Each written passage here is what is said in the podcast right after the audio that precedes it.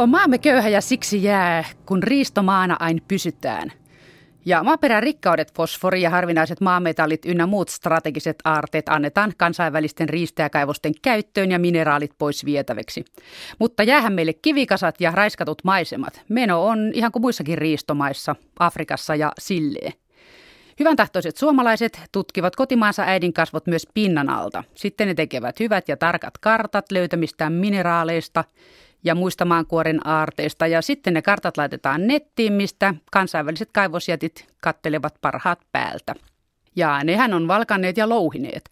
Ulkomaiset kaivosyhtiöt kaivavat kultaa, kuparia, sinkkiä, kromia, nikkeliä ja fosforia. Ja mikä on kaivajan kaivellessa, kun aina avuliat suomalaiset rakentavat kaivoksia varten pitkin metsiä, kunnallistekniikan, sähkön ja muun energian saannin ja passaa kaikki mahdollisin tavoin. Jopa siinä jää toiseksi perinteiset siirtomaat Afrikassa ja muualla – Nehän ei kustanna rakenna infrastruktuuria ilmaiseksi ulkomaisten firmojen käyttöön, toisin kuin Suomessa.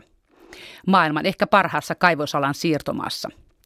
Täällä yhteiskunta tekee kaiken mahdollisen ulkomaisen kaivosyhtiön eteen. Luonnonvarojen kauppajat passataan jopa enemmän kuin ne kehtaavat pyytää. Toisin on Afrikassa tai Etelä-Amerikassa. Siellä pitää tietkin tehdä ihan itse ja voimalinjat vetää rautateistä puhumattakaan, jos meinaa, että kaivokselle tulee tie tai sähkö tai rautatie. Mutta Suomihan on vanha siirtomaa. 800 vuotta meitä riisti siirtomaaherrana Ruotsi. Siltä ajalta meillä on vielä käytössä vanha valtauslaki, jota on vähän pölyjä pyyhitty vuonna 2011. Yhtä vanhanaikainen kuin Amerikassa kultaryntäyksen aikaan, mutta Amerikan kullankaivajat niiden piti sentään itse löytää se kulta ja kaivospaikka, minkä valtasivat. Ja piti muutenkin nähdä vaivaa saalinsa eteen. Suomessa on parempi palvelu valtaajille – hyvän tahtaiset. Suomalaiset eivät peri jättiyhtiöltä edes mitään korvauksia tehdystä pohjatyöstä ja ympäristön rakentamisesta. Perinteisissä siirtomaissa on paljon kurjempaa. Angloamerikkalainen kaivosjättikin olisi joutunut itse tekemään paljon enemmän töitä varaamansa 857 kaivospaikan eteen. Valtaus Suomessa käy kivasti. Ja jäähän meille alkuasukkaille kupatut kaivokset ja jätekivikasat. Niihin voi kehittää vaikka laskettelukeskuksia – ja meillä on täällä Radio Suomen puheet ja teot studiossa paikalla asiasta keskustelemassa kansliapäällikkö Hannele Pokka ympäristöministeriöstä. Hyvää päivää. Hyvää päivää. Ja erikoisasiantuntija Saku Vuori Geologian tutkimuslaitokselta. Hei. Hyvää päivää. Vai se onkin Geologian tutkimuskeskus itse asiassa. Kyllä. Niinpä onkin. No Suomessa se valtauslaki on sieltä Ruotsin valaa-ajolta ja sitä vähän pölyjä pyyhittiin tuossa matkan varrella. Niin mitä siinä nyt sitten muuttui oleellista Hanneli Pokka, olet juristi, että mitä siinä tuli uutta ja ihmeellistä? No mä nyt tässä niin hyvin tukevasti menen toisen ministeriön tontille, eli, eli tuota työvoima- ja elinkeinoministeriö vastaa kaivoslaista ja, ja sen, sen, sen tuota, alaiset viranomaiset kaivoslupien myöntämisestä, mutta kaivoslakihan uudistettiin 2011 ja, ja sitä niin kuin tuotiin nykyaikaan sillä tavalla, että, että ihmisiä pitää sentään kuullakin, kun valtaus tulee ja, ja, ja menettelyt täytyy olla samanlaisia kuin muidenkin, muidenkin tuota ympäristöön liittyvien asioiden kohdalla. Eli nämähän siellä, siellä modernisoituivat ja perustettiin myöskin uusi, uusi kaivosviranomainen, eli Tukessan on siellä elinkeinoministeriön alainen, alainen virasto, joka näitä kaivoslupia käsittelee. Ja se, mitä siinä ei ei niin kuin päästy ratkaisemaan siinä vaiheessa oli muun muassa tämä asia, että pitäisikö kaivosyhtiöiden maksaa siitä tuotosta jotain alueen vaikutusalueen asukkaille, näille muille toimijoille, esimerkiksi kunnalle tai, tai mahdollisesti valtiolle. Eli tämä keskustelu kaivosverosta ei silloin, silloin ollut niin, niin kiinnostava, eli 2011, kun se ehkä sitten myöhemmin on ollut.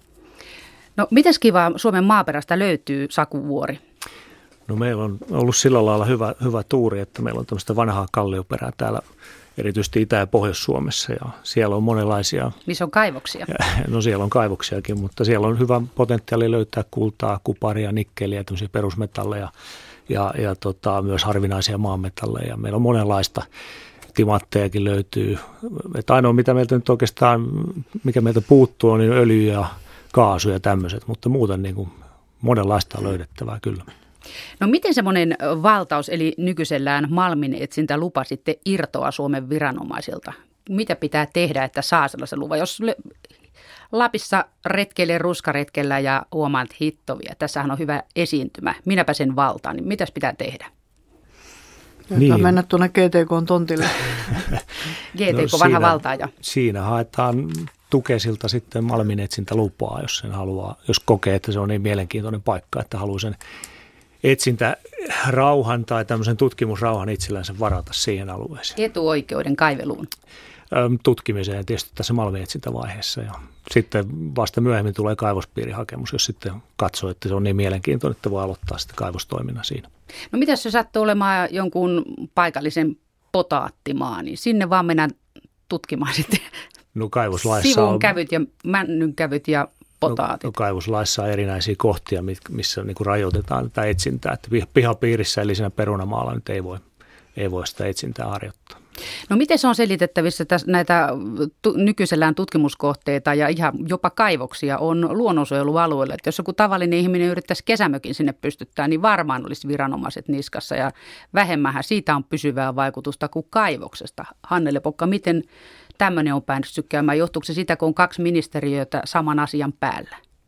Ei, kyllä luonnonsuojelulaki on mahdollistanut sen, että että etsintätoimintaa voidaan, voidaan tietyillä edellytyksillä harjoittaa. Eli yleensähän siinä on nämä, että, että voi liikkua vain talvisaikaan alueella ja jos tekee reikiä, niin ne reijät pitää täyttää ja, ja ei saa niin kuin vaurioittaa näitä tärkeitä luontokohteita. Eli, eli kyllähän tämä Suomessa on ollut, ollut sinänsä mahdollista, mutta – mutta tietysti niin, jos sinne malminetsintää menee harjoittamaan, niin tekee sen sillä riskillä, että ei ole ollenkaan sitten varmuutta, että saako siihen sen kaivospiirin, eli varsinaisen kaivosluvan, koska sehän on taas sitten, sitten niin kuin ihan, ihan eri juttu. Ja varsinkin, jos on kysymys natura-alueesta, niin sitten keskustellaan Euroopan unionin komission luvasta ja Suomen valtioneuvoston päätöksestä ja monenlaisista niin kuin asioista, jotka on, on siinä vastaan, että et ei meillä tällä hetkellä kyllä lainsäädäntö kovin, kovin niin myötämielisesti siihen suhtaudu, että kansallispuistoalueelle kaivos voidaan perustaa, mutta etsiä siellä on voitu. Eli, eli läht, on ilmeisesti lähtökohtana ollut aikanaan, siis tämähän on jo vanhaa lainsäädäntöä, että, että on hyvä tietää, mitä siellä on myöskin maaperässä. Että selvitetään siltä varalta, että jos joskus siihen pääsisi kaivelemaan. Selvitetään siltä varalta, että tiedetään mitä, mitä on ja tällä hetkellä meillä ei, ei ole ollut sellaista tilannetta, että kaivosyhtiöt olisi päässeet, siis näidenkään osalta, jos se on jo kaivos, kaivospiirin perustamista tullut, että ne olisivat päässeet niin natura-aluetta sorkkimaan. Eli yleensä kaivosyhtiöt ovat siinä vaiheessa perääntyneet ja koettaneet löytää sellaisen ratkaisun, että nämä luonnonsuojelualueet jää koskematta. Meillä on ollut useita keissejä nyt tässä viime vuosina, jossa tämmöinen keskustelu on jouduttu käymään. Tällä hetkellä nimenomaan Lapin alueella on yksi yhtiö, joka joka harjoittaa tätä etsintätoimintaa natura-alueella ja heille on tehty hyvin selkeäksi se, että natura-alueella kaivoksen avaaminen on kyllä sitten jo aika lailla eri juttu, että se ei, se ei ole mikään, mikään ilmoitusasia. Niin, että siinä joutuu vähän enemmän paperia pyöräyttämään No se edellyttää muun muassa, että ympäristöministeri on halukas sellaista asiaa esittelemään valtioneuvostolle ja että valtioneuvoston yleisistunto on halukas kysymään komissiolta poikkeuslupaa ja että komissio vielä on halukas sen poikkeusluvan myöntämään ja nämä kaikki kolme asiaa on ainakin tällä hetkellä minusta aika vaikeita. Niin, että siinä on enemmän solmuja edessä kuin jos sen tekee sinne tavalliselle pottumaalle. Niin sinne pottumaalle ei voi mennä, eikä uraania etsiä toisen takapihalta. No mitä rajoituksia, siis mitä muuta kuin uraania sitten se ihan pihapiirissä, että onko tämä niinku, kuinka lähellä tämä liippaa joka miehen oikeuksia, tämä malminetsintäoikeus, että sen kun menee ja etsii?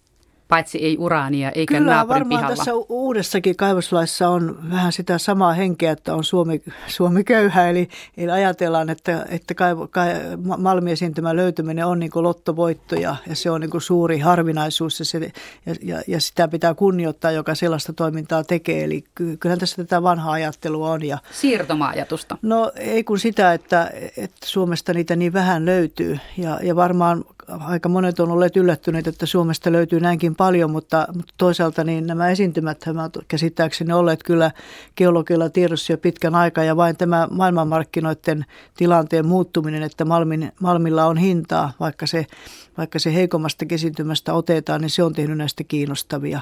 Eli se kysyntä, mikä tuolla maailmalla on, niin on tehnyt Skandinavian malmiesiintymistä sitten niin ihan eri tavalla kiinnostavia. Sakuvuori, kuinka paljon geologian tutkimuskeskuksessa tiedetään näitä esiintymiä? Onko meillä vähän, paljon vai keskimääräisesti? No kyllähän niitä ihan, ihan mukavasti niitä aiheita on pitkin poikin Suomea sekä Etelä- että Länsi-Suomessa myös tämän Itä- ja Pohjois-Suomen lisäksi. Ja ne on vähän erityyppisiä, mutta kyllä niitä ihan runsaasti on. Että meillä on nyt on, on, on kymmenisen tai 12 metallikaivosta kaivosta toiminnassa ja sitten meillä on tämmöisiä sanotaan nyt sitten teollisuusmineraali- ja kivikaivoksia on 35, niitä nyt taitaa olla ja tämmöisiä erilaisia hankkeita on varmaan, varmaan 50 ja 100 välillä, että kyllä näitä, ja, ja meidän nettisivuilta voi käydä katsomassa näitä erilaisia esiintymiä ja aiheita, mitä tuolla on, että, että suosittelen käydä meidän nettisivuilla, jos, jos haluaa katsoa niitä tarkemmin, mutta kyllä niitä ihan runsaasti on. No entäs sitten semmoinen juttu, kun Suomessa ei ymmärretä, no minun mielestä ei ymmärretä näiden esiintymien arvoa. Esimerkiksi Länsi-Euroopan ainoa apatiittikaivos Siilijärvellä, niin höpönasut suomalaiset otti ja myi sen Norjaan. Että mitä siinä oli järkeä, kun fosfori on rajallinen luonnonvara ja käy koko ajan vähemmäksi ja vähemmäksi ja sitten kun tämä on Länsi-Euroopan ainoa, niin miksi se myytiin ulos? Eikö sitä ymmärrä, eikö suomalaiset ymmärrä arvostaa näitä maaperän löydöksiä? No No tietysti jälkiviisaus tässä nyt on vähän huono, huono asia. Tai Oli se etukäteenkin tiedossa. mutta siis sehän nyt oli sitten, ei meidän talo tietysti siinä ollut mukana, me tietysti tiedettiin sen arvoja ja näin, mutta tota, se oli sitten poliittis, poliittisen päätöksen on sitten, sitten tulos. No, että... molemmat virkamiehiä, niin me ei hallituksen poliittisia linjauksia mennä tässä arvioimaan. Niin. Hmm. Mutta semmoinen juttu, että onko ylipäätään sellainen, että suomalaiset ei ymmärrä sitä, että nämä on todella arvokkaita esiintymiä. Monet esimerkiksi nämä harvinaiset maametallit, niin nehän on varsin, niitähän on varsin vähän löydetty Kiinan ulkopuolelta taas näitä harvinaisia maametalleita, niin miksi täällä ei ymmärretä sitä, että niitähän tarvitaan teknologiateollisuuteen, litiumpattereihin ja kännyköihin ja kaiken maailman elektroniikkaan. No näin, näin se on ja ehkä tässä on syytä katsoa vähän historiaa, eli varmaan tuosta 80-luvusta siitä, siitä eteenpäin niin tuli tämmöinen ajatus, että tämmöinen kaivostoiminta on auringonlaskuala ja, ja me kierrätetään ja uusio käytetään ja muuta, että ei me tarvita Kaunis uusia. kuvitelma. Niin, niin, niin, sitten jossain vaiheessa, kun, kun nämä Aasian maat rupes niiden, niiden tota, talous, talous ja kukoistamaan tai lähtee nousuun ja, ja tota, elinkeino siellä elinkeinotoiminta ja rakentaminen vauhtiin, niin tota, tarvittiin paljon, paljon tämmöisiä erilaisia metalleja. Ja sitten lähti niin kuin uusi, uusi tämmöinen renesanssi sitten käyntiin tämän metallien osalta. Suomessa on niin kuin käytännössä lähestulkoon kotimainen kaivos, kaivosteollisuus loppui tuossa 90-luvun alkuun mennessä, eli silloin silloinen kauppa- ja teollisuusministeriö sitä mieltä, että kaikki metallit, mitä nyt tarvitaan, niin on löydetty ja kaivostoiminta ei kannata ja voidaan lopettaa koulutus niin kuin tehtiinkin. Ja Tämä on, niin kuin, tämä on niin kuin tässä sanottiin niin kuin mennyttä maailmaa ja meillähän jäi, jäi muutamia, niin kuin esimerkiksi tämä Kemin kromimalmio, joka, joka tuottaa Outokummun terästehtaan materiaali, joka on tämmöinen maailmanluokan esiintymä, eli materiaalia riittää varmaan seuraavaksi sadaksi vuodeksi, eli tämmöiset arvokkaat jäivät, mutta muutenhan meillä meillä yhtiöt lopettivat ja sitten kun, kun, kun Suomi liittyi Euroopan unionin jäseneksi ja, ja tämä maa niin avautui tälle kansainväliselle kilpailulle, niin sitten meille tuli toimijoita, kun ei omia ollut. Eli, eli, eli tuli sitten ulkomaisia yrityksiä tilalle, mutta kyllähän meillä edelleenkin metallien jatkoelostuksessa on erittäin paljon niin suomalaista osaamista, että ei tämä koko kaivosala kaikki ne kerrannasvaikutuksineen suinkaan ole ulkomaisilla yhtiöillä ja paljon puhuttu talvivaarakin on ilmeisesti nykyään valtion valtion omistama yhtiö, kun siellä, siellä, siellä on nyt näitä omistusmuutoksia tapahtunut. Ja tähän, jos saan kommentoida, niin tätä siirtomaa-asiaa, niin 2011 niin Suomen metallirikasteiden viennin arvo oli 55 miljoonaa euroa ja meidän tuonnin arvo samana vuonna oli 2 miljardia euroa. Että, että ei tässä niin kuin, tämä näiden lukujen valossa niin varmaan sitä siirtomaasta voi oikeastaan hirveästi puhua. Siis tällä hetkelläkin tilanne on, on se, jota on tuossa selvitetty, kun Valtioneuvosto on nyt niin yhteisvoimin tehnyt kestävän kaivosteollisuuden strategian, mikä tarkoittaa, että Suomeen hyväksytään kaivostoiminta, jos se toimii kestävästi ja ympäristöarvoja kunnioittavasti, niin on myöskin tämä luku esitetty, että, että meillä ostetaan edelleenkin tai tuodaan edelleenkin näitä metalleja jatkoalustuksen paljon enemmän kuin niitä kotimaasta niin kuin otetaan ylös. Eli ollaan tuonnista riippuvaisia, että tämä jalostustoiminta täällä voi olla. Onko se sitten niin, että viedäänkö tätä Suomesta kaivettua metallia jalostamattomana eteenpäin vai jalostetaanko se täällä Suomessa? Jalostetaan. Paikan päällä? Ei, ei, mikä on se paikan päällä? Siis, siis Suom- Suomessa, Suomessa Joo. kyllä, aika, aika pitkälle käsittääkseni. Joo, kyllä. Sitten oli puhetta tästä kestävät kaivoksesta strategiasta, niin sen lisäksi on tämmöinen kuin Suomen mineraalistrategia, niin mitä se tarkoittaa? Mitä se pitää sisällään? No, vuonna 2010 niin työ- ja antoi, antoi geologian tutkimuskeskukselle tämmöisen hankkeen vedettäväksi, jossa sitten oli tarkoitus laatia Suomelle mineraalistrategia ja me toteutettiin se vuoden 2010 aikana. Ja siinä sitten pohdittiin laajan asiantuntijaporukan kanssa, että minkälaisia tavoitteita ja, ja, ja keinoja niihin tavoitteisiin on sitten päästä. Ja saatiin aikaiseksi tämmöinen paperi ja sen, sen jälkeen sitten tapahtui vielä paljon, tuli luonnonvaraselonteko 2010, lop, anteeksi 11, kun se nyt oli ja sitten tota, nyt tuli tämä viimeisin tämän kevään sitten, sitten tämä kestävän kaivannaistoiminnan toimintaohjelma sitten, mikä hiljaa julkaistiin. Että sen strategian lisäksi on paljon muuta tapahtunut. No minkälainen se on se kestävän kaivostoiminnan tai kaivosteollisuuden strategia? No se työhän alkoi siis pääministerin johdolla ja kolmen ministerin, eli nämä kaksi työvoima- ja elinkeinoministeriön ministeriä, ministeri Tihalainen ja aluksi Häkämies ja sitten, sitten Vapaavuori ja sitten tuota ympäristöministeri Niinistö, niin se alkoi, alkoi näiden johdolla. Juuri samaan aikaan, kun oli tämä Talvivaaran kipsisakkavuoto tässä viime syksynä ja nyt se sitten vapun alla, alla valmistui ja, ja, ja tuota, siinä on varsin niin olennaisiin asioihin kyllä kiinnitetty huomiota, mitä kaivostoiminnassa pitäisi niin yrityksen ottaa huomioon ja mitä viranomaisten pitäisi niin tehdä, tehdä, että asiat oikein menisi. Et mä, mä oon sanonut, kun olen ollut siinä toiminnassa, toiminnassa eli tämän, tätä työtä tekemässä, että jos tämmöinen Tämmöinen ohjelma olisi ollut kymmenen vuotta sitten, kun silloisessa tehtävässä Lapilainen maahernaasti tapasin näitä kanadalaisia ja australialaisia ja englantilaisia yrityksiä, jotka tuli kyselemään, että mitä täällä pitää niin tehdä, että olisi voinut silloin heti aloittaa, että teillä pitää ensisijaisesti olla tuo, ensiksi olla tuo sosiaalinen lupa, eli hyväksyntä alueen asukkailta ja muilta toiminnan harjoitteilta, että tänne voitte tulla ja sitten teidän pitää hoitaa tämä ympäristövaikutusten arviointi kunnolla. Ja ja, ja, ja ottaa vastuu itse siitä, että miten se ympäristön vaikutukset selvitetään. Ja teidän pitää nämä luvat hoitaa asianmukaisesti ja tietää, mitä niistä seuraa, niin olisi ollut kyllä paljon polleampaa, että silloin minä selitin heille lainsäädäntöä, mutta, mutta heille jäi semmoinen kuva, että Suomi on aika avoimaa kaivostoiminnalle, että tämmöinen paperi olisi varmaan tarvittu silloin jo. No tietysti on erittäin hyvä, että se, se nyt saatiin. Ja siellähän on, on niin kuin asioita, jotka on keskusteltu keskusteluttanut erittäin paljon, että sattuu näin, että tämä Fenoskandian malmiesiintymät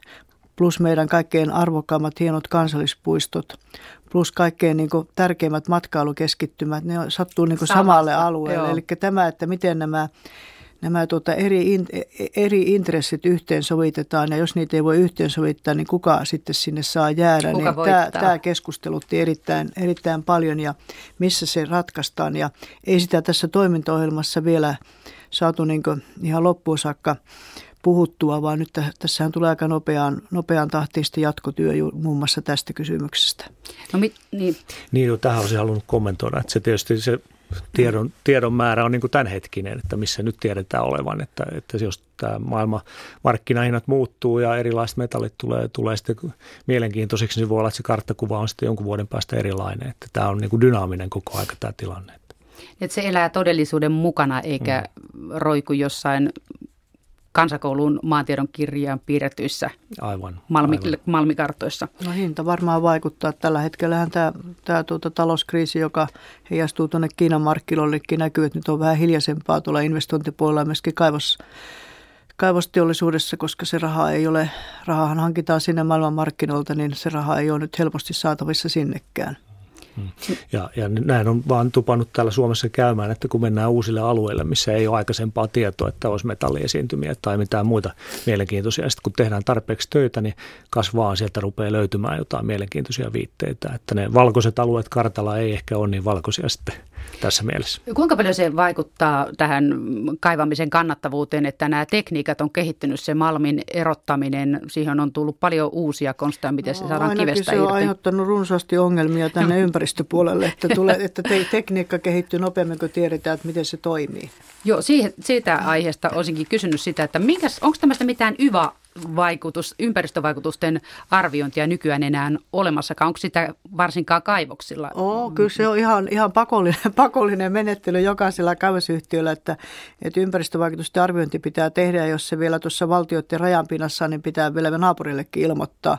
Mutta että, että meidän kokemuksen mukaan nyt kun näitä asioita on jouduttu jouduttu seuraamaan, on, on ollut, että, että kaivosyhtiöt hän eivät, vaikka, vaikka tuota Yva, Yva sanoi, että toiminnanharjoittaja vastaan, niin eivät ne niitä itse tee, vaan ne teettää konsulteille ja me ollaan hyvin paljon jouduttu keskustelemaan niiden hyvien laadusta, että onko niissä niin riittävän pätevästi pystytty sitten selvittämään ne kaikki vaikutukset ja Tämä on muun muassa asia, johon nyt sitten, nyt sitten niin vahingoista viisastuneena on osattu niin kiinnittää huomiota, että sillä, sillä hyvää laadullakin on niin merkitystä, että siinä on osattu ottaa huomioon, että mitä tästä seuraa ja, ja mitä, mitä ei seuraa. Että sehän on kuitenkin, syvähän ei ole lupa, vaan se on niin vaihtoehtojen, va, vaihtoehtojen esittely, että miten niin ympäristöä vähiten haittaavalla tavalla hanke voidaan toteuttaa. Ja kaivosten osaltahan – varsinkin kun nämä tämmöisellä avolouhos, avolouhoskonseptilla liikkuu, niin semmoista kaivostahan ei ole, joka ei ympäristöä vahingoita.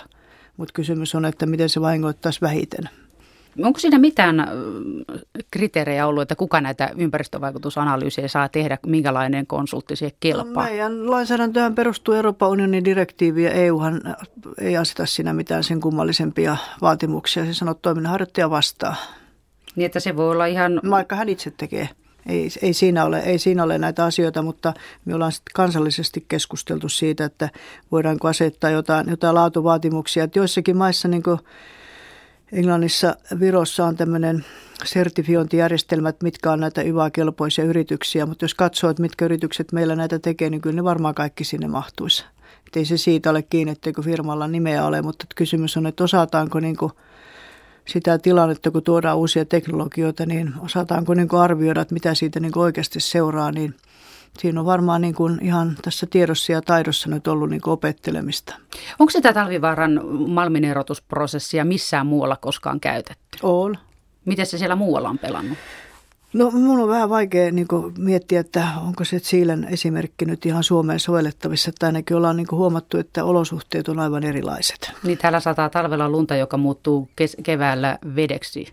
Täällä on aika suuret sademäärät, että tässä hommassa ilmeisesti ei otettu sitä sademäärää huomioon. Onko tämä kuinka paljon vaikuttanut siihen, että en, en, en, osaa, en osaa sanoa, mitä asioita on otettu huomioon silloin aikanaan, kun yritystä on, yritystä on niin liikkeelle lähdetty, lä, oltu lähdettämässä, eli on tehty ympäristövaikutusten arviointi ja ensimmäiset luvat, että, että sen niin kuin voi tietysti sanoa, että meillähän luvitus perustuu niin oikeusvoimaisiin päätöksiin ja tässäkin tapauksessa on korkeinta hallinto-oikeutta myöten kuitenkin niin päätöksen lainmukaisuus tutkittu ja siitä huolimatta voidaan nyt jälkeenpäin katsoa, että ei se nyt kyllä niin ihan vastannut niitä olosuhteita, miten se sitten oikeasti se toiminta tapahtuu. Konsultoitaanko näissä asioissa ympäristöviranomaisia sitten minkä verran, esimerkiksi ympäristöministeriötä? Meidän lainsäädännössähän tilanne on sellainen, että, että tuota, operatiivinen vastuu on on alueellisilla ympäristöviranomaisilla, että ministeriöthän on nykyään, kaikkikin ministeriöt on lainsäädäntö, lainsäädännöstä vastaavia niin kuin, strategis, strategisia niin suunnittelijoita siinä mielessä, että lainsäädäntöä tehdään tai sitä muutetaan, mutta operatiivinen vastuu on, on alueellisilla viranomaisilla ja ympäristövaikutusten arvioinnissa vastuuviranomainen on se paikallinen ely nykyisen aluehallinnon systeemin mukaan, eli ennen, ennen se oli ympäristökeskus ja vain siinä tapauksessa, että on, on rajat ylittäviä vaikutuksia, niin siinä vaiheessa sitten ympäristöministerikin tulee peliin. Ja alueviranomaisethan ovat itsenäisiä ratkaisijoita, eli niidenkin päätöksistä sitten mennään – Tämä meikäläisen oikeusjärjestyksen mukaisesti hallintotuomioistuin myös päätöksestä tykätä, että ei, ei ministeriöllä ole mitään pidätysoikeutta alueviranomaisen päätöksiin, vaan se tekee siitä itsenäisen päätöksiä ja kantaa siitä virkavastuu ja oikeudellisen vastuun, että päätös on oikein. Mutta Tyvassa niin toiminnanharjoittaja tekee sen ja tuota, ympä, alueellinen ely antaa siitä sitten lausunnon, että onko se nyt oikein vai, vai ei. Ja jos se sitten torppaa sen niin kuin näitäkin hän on tapahtunut, että, että katsoo, että siinä ei kaikki asioita ole otettu huomioon, niin sitten se joutuu tekemään uudestaan sen yvan. Kuinka paljon noissa elyissä nykyisellä sitten löytyy sitä ympäristöasiantuntemusta ja kuinka paljon ne painottuu sinne elinkeinopuolelle? Elyssähän on kaikki se, se tuota ympäristövirkamiesten joukko, jota ei ole näiden valtion säästötavoitteiden mukaan jouduttu vähentämään, kun on, on tämä valtion, valtion henkilöstön vähentämisohjelma päällä, mutta että kyllä meillä nyt kuitenkin niin tuommoinen 1200 alueellista ympäristövirkamiestä Suomessa on, on edelleenkin. Ympäri maata levällä. Ympäri, no kyllähän se tietysti, niin se paikallinen asiantuntemus on tämmöisissä asioissa aivan äärimmäisen tärkeä, että ei niitä täältä Helsingin Norsulluun torneista nähdä, että miten ne sillä alueella niin menee, vaikka kuinka kuviteltaisiin olevan viisaita. Tämä paikallinen asiantuntemus tulee sieltä paikallisilta viranomaisilta – että ne on edes joskus käyneet paikan päälläkin, silläkin on tietysti vaikutusta. No miten siellä GTKssa on havaittu, että nämä tekni- kun kehitys kehittyy ja tekniikat edistyy, niin miten se vaikuttaa tähän malmin, malmien etsintään ja sitten malmien jatkojalostukseen tai ylipäätään maametallien ynnä muiden mineraalien? No voitaisiin tietysti lähteä tarkastelemaan ihan sitä etsinnästä, eli, eli tota, geofysiikan menetelmät ja muut niin tarke, tarkentuu tai niillä saadaan syvemmältä ja tarkempaa tietoa. Se auttaa tietysti arvioimaan näitä varantoja tai muita et kohdentamaan sitten tutki, jatkotutkimuksia. Se on yksi asia. Sitten tietysti rikastusmenetelmät. Meillä on GTK, Mintek, tämmöinen koerikastustehdas, jossa kehitetään uusia ekotehokkaita rikastusmenetelmiä. Ja, ja tietysti seurataan hintoja ja, ja metallien tarpeita, että mi, mi, millä, miltä osin tai mille metalleille niitä nyt sitten voidaan tai kannattaa kehittää. Siellä myös sitten, sitten tota, tutkitaan, miten jätteitä ja, ja voidaan hyödyntää sitten näitä kaivosjätteitä tarkoitan ja, tai kierrättää ja, ja, ja tota, sitten tietysti itse asiassa jalostus on sitten semmoinen asia, mihin, mihin meillä ei taas ei ole oikeastaan se menee vähän meidän tontin ulkopuolelle, mutta monenlaista me tehdään, ollaan tässä mukana ja, ja tietysti yksi, mikä meillä on ollut tärkeä, niin tuolla kansainvälisille markkinoille lähtee viemään tätä suomalaista osaamista mukana, niin kuin tämän mineraaliklusterin osaamista. Sitten meillä on Outotekkiä ja Metsoa ja montaa muuta firmaa, että sitä teknologiaa kyllä on ja, ja kysyntää on tuolla maailmalla ja, ja eikä se välttämättä ole pelkästään se teknologia, että se voi olla hyvä hallinto tai riskinhallinta tai tämmöisiä, että me nähdään tässä kyllä hyvä potentiaali. Minkälaisia, siis onko tämä, kun tuossa teksteissä törmäsi semmoisia juttuja, että näillä isoilla kansainvälisillä firmoilla on käytössä semmoisia tutkimusmenetelmiä, että siinä jää GTK toiseksi, että ne löytää metalleja tarkemmin ja paremmin. Että minkälaisia konsteja niillä sitten oikein on? Näitä, mitä tekniikoita on keksitty, no, kehitetty? tietysti kaikki perustuu näihin, näihin kemiallisiin ja fysikaalisiin ja, ja muihin, muihin niin kuin reaktioihin, että ei niillä sen, niin kuin mitään viisasten kiveä sen kummempaa, että ne käyttää ehkä vähän eri lailla sitten näitä tekniikoita, mutta, mutta täytyy nyt alleviivata sitä, että me ei ihan samalla lailla tehdä sitä etsintätyötä kuin nämä firmat. Mehän ei, ei sillä lailla tehdä inventointia tai muuta, vaan me koetetaan ensin, ensin mallintaa, että minkälaisia malmin, malmiprosesseja olisi saattanut olla, olla jollain alueella. Sitten lähdetään testaamaan sitä meidän mallia, että onko semmoista tapahtunut ja käydään, käydään vähän poraamassa tai ottamassa näytteitä ja, ja se on tämmöinen tutkimuksellinen tulokulma siinä. Ja se tuottaa tietysti semmoista tietoa, jota sitten toivon mukaan päätöksenteossa alueiden käytön suunnittelussa tai, muu, tai muussa voidaan sitten hyödyntää. Mutta ihan, ihan samanlaista tarkoitusperää meillä ei ole kuin näillä yhtiö, etsintäyhtiöillä. Erikoisasiantuntija Saku Vuori, miten sitten on keksitty näiden jätteiden hyödyntämiseksi? Mitä kaivosjätteessä sitä kivimurskasta ja kipsivuoresta pystyy tekemään?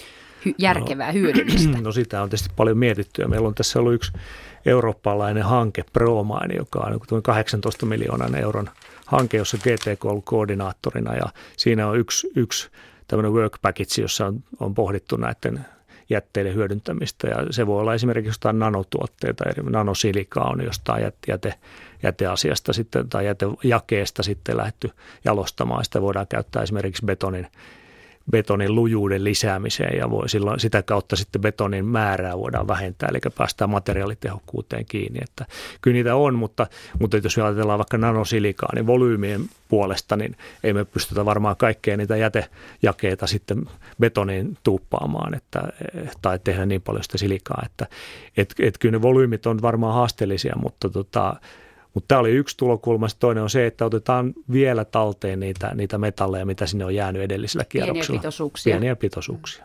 Ja kierrätys on, on metallin osalta joka tapauksessa niin kuin fakta, että sitä, sen, sen käyttöalan tulisikin lisääntyä. Mut, mutta ilmeisesti niin kierrättämisellä ei näitä kasvavien kehittyvien maiden Kiina ja Intian niin tarpeita sitten kuitenkaan tyydytetä. Eli siitä huolimatta sitä metallin kysyntää tulee maailmalla olemaan. Että sitä ei niin pelkästään kierrätyksellä pystytä hoitamaan. Niin kuin se kysyntä kasvaa, kun kiinalaisiakin on reilu miljardi, aivan, aivan. ennen ei ollut niitä metalleja se käytössä. Se kiviaines, mitä, mitä, mitä, mitä tuota noin, niin kaivoksista jää, niin sehän olisi Suomihan on kauhean kiviainesten käyttäjä, kun täällä edelleenkin tätä kaupunki, kaupunkirakennetta rakennetaan, mutta ne on niin kuin logistisesti vähän niin kuin väärissä paikoissa, että tämä tietysti niin tämmöisessä maassa on niin oma juttunsa, minkä takia se ei ihan, ihan niin kuin onnistu. Joo, ja sitten niissä saattaa olla sellaisia ainesosia, jotka sitten estää sen käytön jossain, vaikka tien pohjassa, että siellä saattaa joku rapautua helpommin, että ne ei sitten ole niin hyvälaatuisia välttämättä. Mutta sitten vielä tähän kierrätykseen täytyy sanoa, että esimerkiksi Euroopan osalta romumetallin vienti on kovasti lisääntynyt, että tämä Kiina ei ainoastaan, tai, tai se Aasian maat ei ainoastaan vie, vie näitä metalleja rikasteita, vaan, vaan ne hakee sitten, niin, niin, että meiltä niin kuin lähtee tämä Euroopan kiertokin hiukan vuotamaan sitten siihen suuntaan, että meillä on monenlaisia haasteita tässä.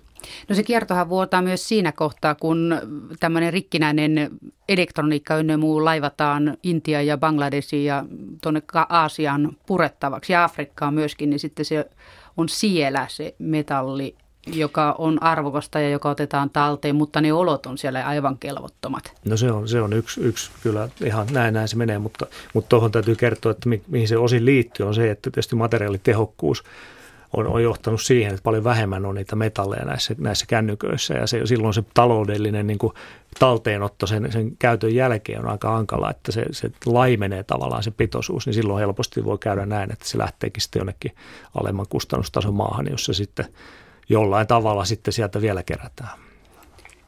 Ja palkat ja työolot on kutakuikin onnettomat. Miten jos tähänkin otettaisiin semmoinen joku, että myyjän on pakko ottaa vastaan entinen romu kännykkä tai mikä milloinkin. Jääkaapithan jo menee sillä lailla ja monet muut tämmöiset isommat kamppeet. Se menee varmaan tänne säädännön puolelle. Ja...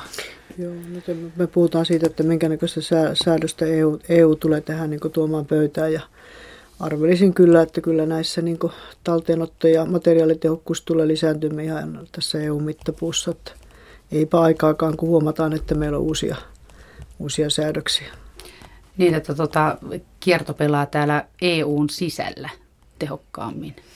No kysymys kuuluu tietysti, että mihinkäs rajan asti me sitten niin pystytään vaikuttamaan omilla lainsäädännöllä. Emme me pysty sillä niin toisten, toisen maapallon, maapallon kolkan asioita niin säätämään, mutta tietysti tämä oman tontin voidaan hoitaa.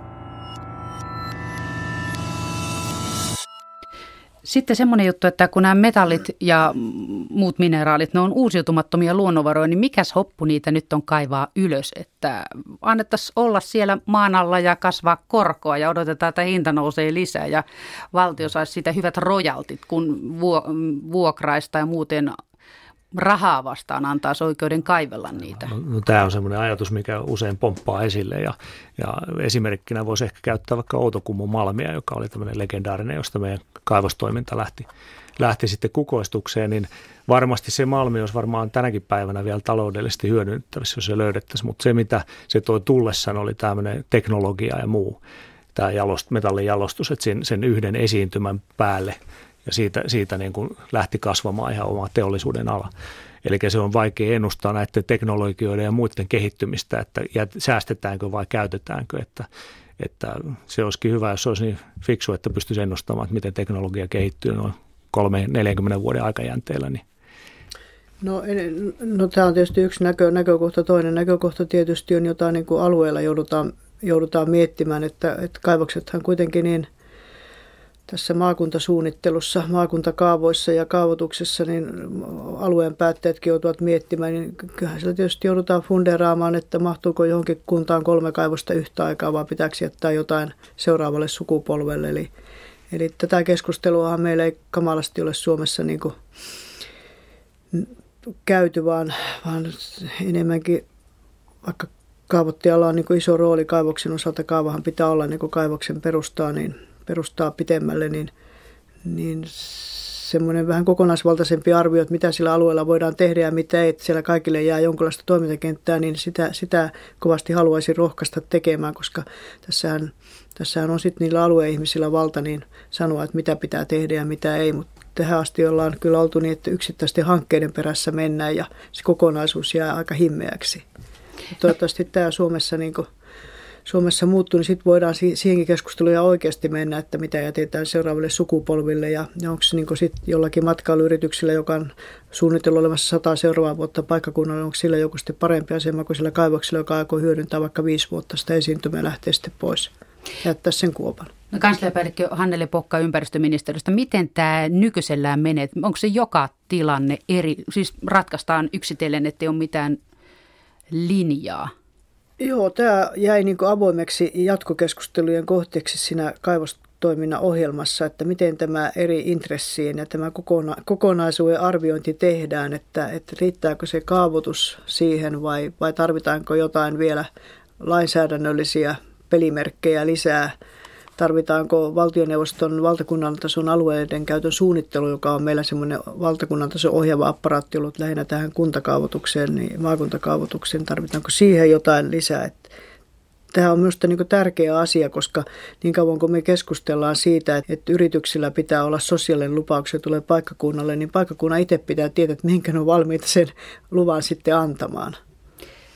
Niin paljon puhutaan siitä, että eläkkeet maksatetaan nuorilla sukupolvilla ja sitten ne jäävät ilman eläkkeitä ja näin poispäin. Jos velkaa otetaan seuraavien sukupolvien maksettavaksi, niin tässä se menee samaa linjaa, että syödään ne kaikki, tai siis myydään ne kaikki mineraalit sieltä seuraavien sukupolvienkin osuudet, että yksi sukupolvi käyttää kaiken tai pari sukupolvea ja sitten se on finito. GTK-miehet yleensä siihen vastattakulmaan, niitä on niin paljon vielä esiintymiä, että me emme ole vielä raapaisseet kuin pintaa. Mitä sanoo GTK-mies Näin yleensä olen aina saanut tähän, tähän vastauksen, kun olen tämän keskustelun aloittanut. Ja Joo, kyllä, kyllä voi, se. Voihan se tietysti näinkin olla, mutta, mutta tuota, kyllä niin tämänkin hetkisten etsintäkohteiden osalta joudutaan tätä arviointia ja tärkeysjärjestystä kyllä nyt lähivuosina käymään onneksi nämä malmietsintäasiat on pitkä linjan asioita, että ne ei ratkea vuodessa eikä kahdessa, että niihin pystyy kyllä vaikuttamaan siinä vaiheessa, kun ne on vielä avoimia. Niitä lapsille ja lapsenlapsillekin jää jotain. Joo, jos Suomi haluaa. Että kysymys on, että mitä me halutaan. No mitä sanoo GTK-mies? No kyllä, kyllä mä palaan siihen valkoiseen karttaan, eli, eli kun etsitään, niin kyllä sitä yleensä löytyy. Ja, ja tota, et sanotaan noin, ennen kuin tämä elektroniikka ja tämmöinen teollisuus lähti kukoistukseen, niin ei meillä ollut käsitystä, minkälainen volyymi tarvitaan näitä harvinaisia maametalleja esimerkiksi. Me ei voida, se on hirveän vaikea ennustaa, että mikä tulee sitten sitten jonkun ajan päästä tarpeelliseksi. Eli voi olla, nyt on, meillä saattaa olla semmoisia rikastumia tuolla kallioperässä, jota, jota me ei vielä osata edes ennustaa, mitkä tulee, tulee niin kuin tarpeelliseksi aikana. Eli se on, se on, ei kannattaisi pysäyttää tätä niin kuin hetkeä niin kuin tähän hetkeen – vaan, vaan tämä on koko aika dynaamisesti toimii. Hinnat nousee, tarpeet vaihtelee ja, ja et nyt, nyt on nyt ja, ja sitten joskus on joskus, mutta tietysti ei me voida ihan kaikkea varmaan niin kuin pelkkiä kuoppia kaivaa täyteen tätä Suomea. Että No eikö jonkun sortin pitkälinjan suunnitelma olisi kuitenkin hyödyllinen myös niin kuin geologien kannalta ajateltuna, vaikka te puhuttekin miljoonista ja miljardeista vuosista? No, taaksepäin kun mennään. Niin no, eteenpäin voisi myös puhua edes sadasta vuodesta. No joo, no tietysti monet kaivoshankkeet saattaa olla näinkin pitkiä kestoltaan sata vuotta, mutta, mutta tota, meillä on nyt mineraalistrategiaa, luonnonvaraselontekoa, sitten on tämä toimintaohjelma, joka julkaistiin ja tietysti sen mukaan koitetaan toimia. Tässä toimintaohjelmassa, joka julkaistiin tämä viimeisin, niin, niin siinä oli geologisen tiedon lisääminen yksi kohta. Että kyllä me tarvitaan sitä, jotta meillä on niitä varoja tulevaisuudessa, niin me tarvitaan sitä etsintää ja tutkimusta ihan, ihan selkeästi. Jos tietysti niin kuin käytännön näkökulman aina näille valtioneuvostotason periaatepäätöksille ohjelmille voi antaa, että ne on monesti aika kaukana elävästä elämästä, mutta tässä kestävän kaivostalouden ohjelmassa on kuitenkin mielestäni aika lailla hyvin pyykitetty ne ympäristölliset reunaehdot, mitä Suomi niin tämmöisenä oikeusvaltiona ja kansalaisyhteiskuntana niin yrityksiltä niin kuin tässä asiassa edellyttää, että jos sen mukaan toimitaan ja jos lainsäädäntöä pitää muuttaa, niin sitä muutetaan, niin ehkä meidän ei tarvitsisi käydä uutta talvivarakeskustelua sitten jonkun toisen hankkeen osalta. Mutta tähän asiaan niin voi sanoa, että ehkä sitä on viisaampi, kun ne, ne kaivosten stressitestit on, on tässä tämän vuoden aikana käyty ja kuullaan, että minkälaiselta se käytännön tilanne nyt niiden yritysten osalta näyttää, jotka nyt Suomessa toimivat. Meillä on 50 kaivosta Suomessa, 12 metallikaivosta, että niitä on kuitenkin kohtuullisen suuri määrä ja kaikkia nyt ei ole tarkoitus stressitestata, mutta tämmöisiä olennaisia, minkä saattaa liittyä vesien käytön tai jatkojalostuksen tai jonkun muun osalta, niin ää, asioita, jotka on hyvä selvittää. Mitä kaikkea siinä stressitestissä testataan? Onko se parempi kuin asia, nämä pankkien asia, stressitestit? Asia on vielä niin kuin vaiheessa, että, että 15. päivä me kerrotaan julkisuuteen tai tämä porukka, joka on niitä laatinut, siinähän on myöskin GTK ja nämä muut tutkimuslaitokset olleet mukana, niin että miten se tehdään. Että tämä on lähinnä ennakko, ennakkotietoa tässä vaiheessa, että en aio pajatsoa tyhjentää sen enempää. 15. tätä kuuta. 15. tätä kuuta. Joo. No mitä muuta? Sen verran olisin, jos saa palata tuohon tähän, että Kyllä saa. Tuleva, tulevaisuuden varat, niin tota, edelleen viittaan siihen, siihen meidän taseeseen 2011, eli jos me viedään 55 miljoonalla eurolla ja tuodaan kahdella miljardilla, niin kyllähän me syödään varmaan jonkun muun, muun sitä tulevaisuutta kuin omaamme. Eli, eli kyllä tämä on tämmöinen globaali kysymys ja, ja me tullaan ihan siihen yksityisen ihmisen kuluttamiseen ja me tämmöiseen, että sitä on ehkä hyvä miettiä tässä yhteydessä, kun mietitään tätä. Niin, kaikki haluaa halvalla kaiken mahdollisen ja mahdollisimman nopeasti ja se tietää sitä, että ne monet tavarat teetätetään siellä, missä ei makseta palkkoja eikä ympäristöstä välitetä, mutta silti voisi tämän oman huushollin hoitaa mahdollisimman hyvin. No mitä kaikkia tästä talvivaara-tapauksesta nyt sitten on opittu, kun se on tämmöinen kaiken näkyvin esimerkki täällä Suomen niemellä? No on opittu. No mitäs täh, mitä kaikkia kansliapäällikkö Hannele Pokka? Joo, on opittu ensinnäkin se, että, että meillä tämän metallien kysynnän myötä niin tullaan ottamaan käyttöön ihan uusia teknologioita, joiden toimintavarmuus ja, ja vaikutukset niin pitäisi olla niin alusta pitäen selvillä paremmin kuin tässä asiassa oli. Että se on tietysti yksi. Toinen on se, että, että jos halutaan, että asiat on niin kuin hoidettu hyvin, niin sillä toiminnan harjoittajalla on vastuu siitä, että hän hoitaa luvituksen ja ympäristövaikutusten arvioinnin ja sen prosessin vastuullisesti alusta loppuun.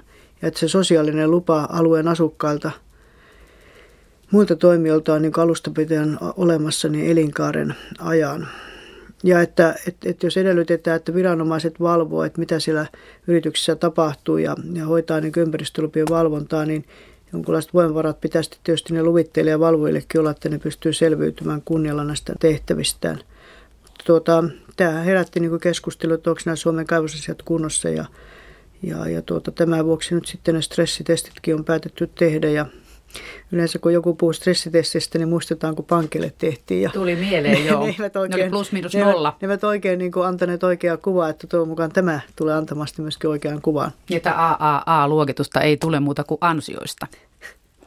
Mutta semmoinen juttu, että onko tässä sitten säästetty väärässä paikassa, että valvonnassa ja siinä, tai siinä ensivaiheessa, kun niitä lupia jaellaan, niin siinä Se on vähän, ei tämä ole... valvonnan osalta vähän sama tilanne, että jos tuota, tulee ongelmia yhteiskunnassa ja, ja tuota, ruvetaan miettimään, että onko se poliisi käynyt paikalla vai ei, niin ei, ei voi pelkästään sen varaa laskea, että aina se valvoja on siellä nyt katsomassa joka epäkohdan. Ei vaan etukäteen, kyllä, joo. lupia antaessa.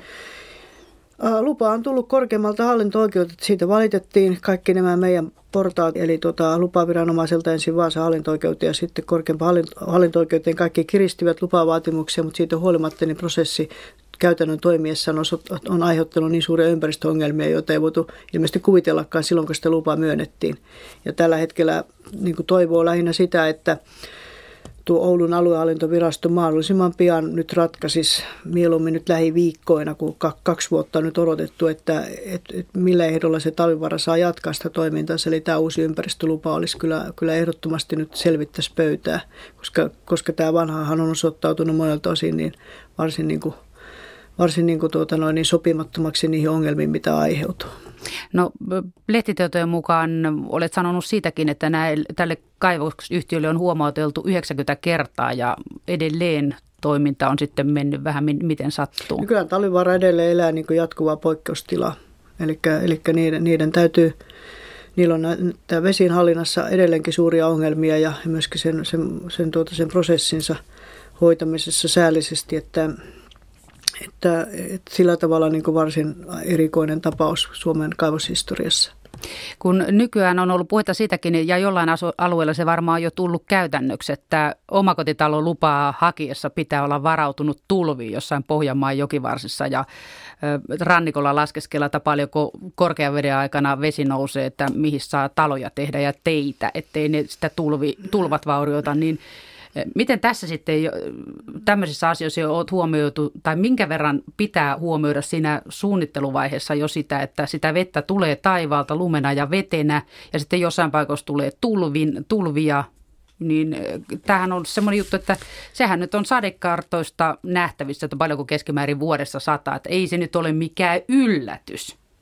Se on sinänsä niin kuin hauskaa, kun puhut siitä, että ihmisten pitää varautua tulviin. Tavallisten en, ihmisten, ne, mutta kaivokset ne, ei. Ne, e- ennen vanhaan kyllä niin kuin talot rakennettiin jokitörmille eikä, eikä tulvariskillä alueelle niin kuin nykyään, nykyään rakennetaan. Että se on sääli, että suomalaisia pitää muistuttaa vanhoista hyvistä rakentamista. Niin, talot mäen päälle, niin, niin, niin, niin ne kyllä ennen tehtiin. Mm.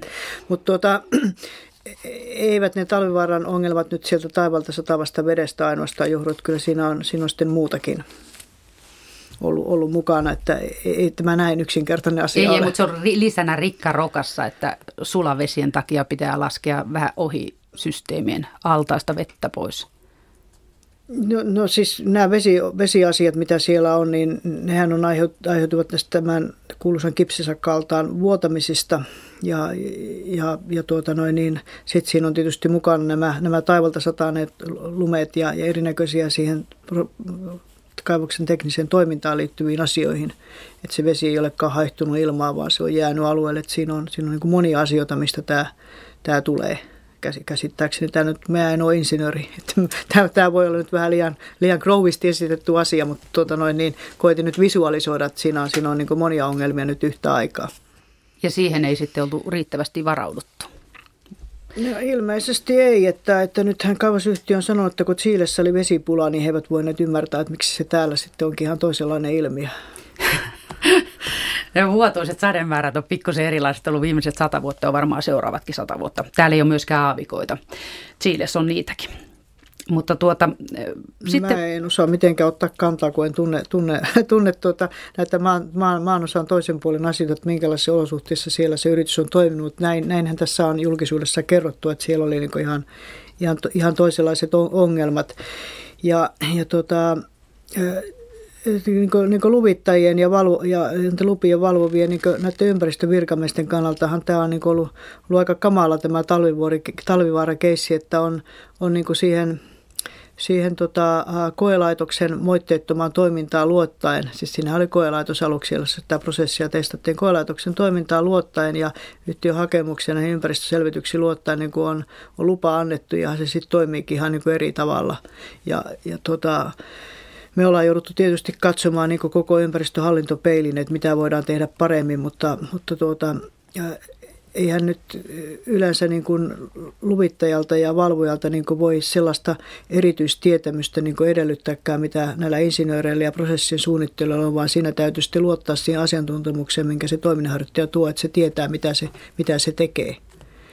Ja, ja, ja, ja mitä se tekeekin, niin se tekee sen niin kuin sillä tavalla oikein, kun Suomessa on totuttu teollisuudelta odottamaan, että meillä ole ollut niin kuin vuosikymmenin ongelmia suurteollisuuden kanssa, että sieltä nyt valtavia ympäristöpäästöjä aiheutettu sen jälkeen, kun sellutehtaat ja metsäteollisuus saatiin 70-luvulla järjestykseen. Ja vedet on uimakelpoisia sen, näiden määräysten jälkeen. Että tietysti nämä on niin edelleenkin niin paikallisia, paikallisia ongelmia, nämä, nämä, nämä päästöt, mitä, mitä siellä Kainuussa on tullut, mutta tosi niin kuin surullisia sille, sille alueen asukkaille, koska kyllä niitä asukkaita sielläkin on. Ja olemme joutuneet Moskovaan myöten selvittämään, että minkä nämä päästöt menee. Eli se on kansainvälinenkin asia. Mutta miltä se näyttää nyt sitten tulevaisuus, kun tässä on ollut tämä yksi opettavainen tapaus ja Malmiakin luvataan löytyvän ainakin geologian tutkimuskeskus usko, että niitä löytyy jatkossakin, ettei ryövätä tulevia sukupolvia. Niin miltä näyttää Suomen kaivannaistulevaisuus? No jos tämä kommentoi ensin tämän metallipuolen tai kallioperän osalta, niin se näyttää siis hyvältä. Meillä on paljon sellaisia kriittisiä metalleja, joita Eurooppa tarvii ja myös tämmöisiä erittäin tärkeitä. Meillä on hyvä potentiaali, meillä on tuotantoa niissä. Se on yksi asia.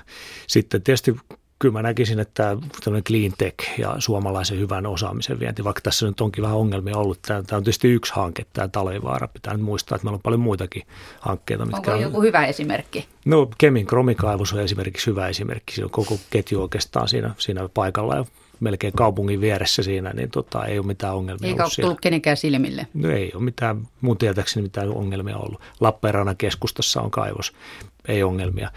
Eli ei se, ei se aina ole näin, näin tämmöistä sitten pelkkää hankaluutta. Ei se talvivaara on vielä, niin kuin, se on aivan älyttömän iso hanke. Jos se tuotantotavoite toteutuu, se on 2,5 prosenttia maailman koko nikkeli tästä primäärituotannosta. Se on aivan valtava maailmanluokan projekti, että, että tota, pitää sekin muistaa.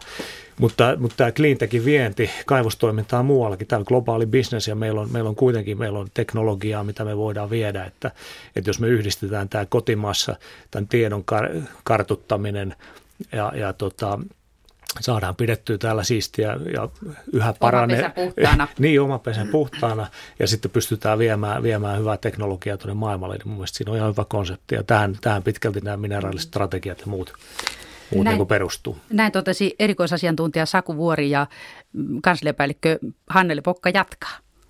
Miltä niin, tulevaisuus niin, kyllä näyttää? Me, kyllä me ympäristöhallinnossakin näemme sen, että, että kaivoksiakin Suomessa voi, voi olla, kunhan ne toimivat kestävällä tavalla ja, ja ympäristöä kunnioittain. Nehän on kuitenkin tulleet sellaisille alueille, jossa tuota työpaikkaa nyt ei niin valtavasti ole ollut tarjolla, että, että kyllähän niillä on niin kuin oma, oma, oma, oma merkityksensä. Ja ja niin kuin siinä mielessä, niin kun Suomessa yleensä nyt tällä hetkellä vaan puhutaan siitä, että kuinka talous on synkkää ja, ja työpaikkoja menee ja koko ajan tulee irtisanomisia, tämä on ollut niitä harvoja alueita, missä on tullut jotain, jotain positiivistakin kerrottavaa niin kuin työllisyyden näkökulmasta, että tämä on, tämä on niin kuin se toinen puoli, mutta että Suomessa on, niin kuin tässä, tässä sanottiin, niin meillä on kyllä niin kuin tämän puhtaan teknologian ja, ja ympäristöosaamisen puolelta ihan, ihan niin kuin huippuosaamista, jota voidaan kyllä hyödyntää kaivosteollisuudessa, kunhan nämä, nämä tuota, yritykset sen, sen ymmärtää myöskin tehdä, tehdä niin, että, että se tehdään niin kuin parhaimman käytettävissä teknologian mukaan.